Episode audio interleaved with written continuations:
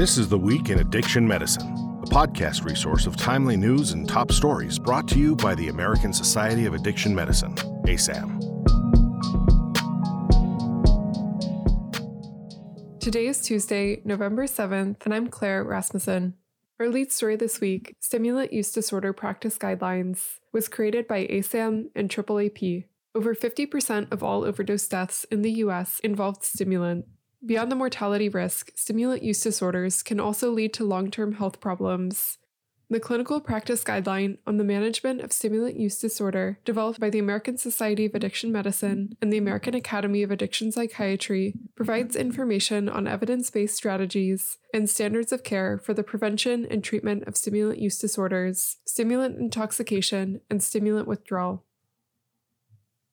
Our next story, in addiction, is titled Prescription Psychostimulants for the Treatment of Amphetamine Type Stimulant Use Disorder. This systematic review, with meta analysis pooled results from randomized placebo controlled trials to evaluate efficacy and safety of prescription psychostimulants for amphetamine type stimulant use disorder. The results suggest that relatively potent PP agonists, especially when used in high doses, may be more effective than placebo in diminishing ATS use, increasing retention in treatment, and decreasing craving among individuals with amphetamine type stimulant use disorder. Use of PPs would be coherent with an agonist therapy approach when doses that compensate for the use of ATS are required to have an impact upon outcomes. Our next article in Neuron is titled Mast Cell Specific Receptor Mediates Alcohol Withdrawal Associated Headache in Male Mice.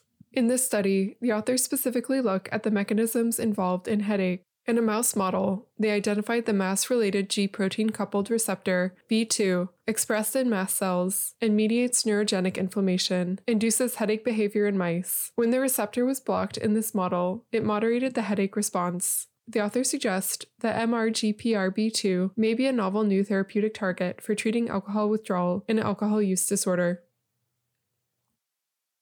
Our next article in Drug and Alcohol Dependence is titled Drug Overdose Mortality Rates by Educational Attainment and Sex for Adults aged 25 through 64 in the United States before and during the COVID 19 pandemic. The study found that the overdose mortality rate for males with high school education or less had the largest increase during COVID.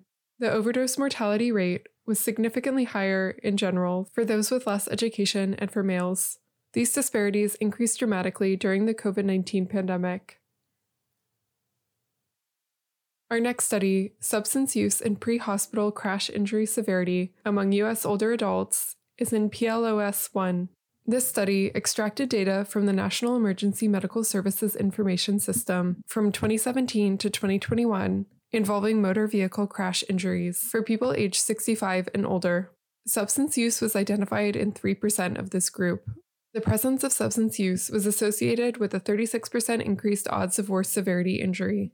The authors call for increased awareness of the risk of substance use in older road users. Our next article in AHRQ is titled The Role of Low Threshold Treatment for Patients with Opioid Use Disorder in Primary Care. This brief argues for low threshold treatment in primary care settings, citing the evidence that already exists and making recommendations to improve access and patient engagement. First, the authors recommend to start prescribing buprenorphine and encouraging a physician's team to prescribe. Simply by treating opioid use disorder like any other chronic disease, physicians will improve access, patient engagement, and outcomes. Additional measures include addressing patients' other medical needs, mental health, and by providing care in non traditional settings such as via telehealth or needle exchange programs. Next, we have an article in the New England Journal of Medicine titled Scaling Up Point of Care Fentanyl Testing A Step Forward. In this perspective, the authors identify struggles with adapting toxicology screening practices when fentanyl is the primary driver of overdose deaths. Another struggle includes payers not covering opioid use disorder residential treatment for clients using fentanyl in the setting of a negative opioid screen. The authors conclude that improvements in functional testing are required in informing decision making for clinicians. Our final article in the Journal of Addiction Medicine is titled Withdrawal Like Symptoms and Problematic Pornography Use. In this scoping review, the authors investigated whether PPU can be classified as an addictive disorder. Cravings were a particular concern given their intensity with resulting return to PPU. Studies revealed the presence of withdrawal like symptoms with this disorder, which occurred in close to 75% of subjects. In several studies, these symptoms led to consideration of treatment. This concludes today's episode of This Week in Addiction Medicine. Remember to subscribe to the ASAM Weekly for more exclusive content and our editor's commentary delivered every Tuesday. Be sure to check us out on social media and asam.org. Thanks for listening. We'll be back next week.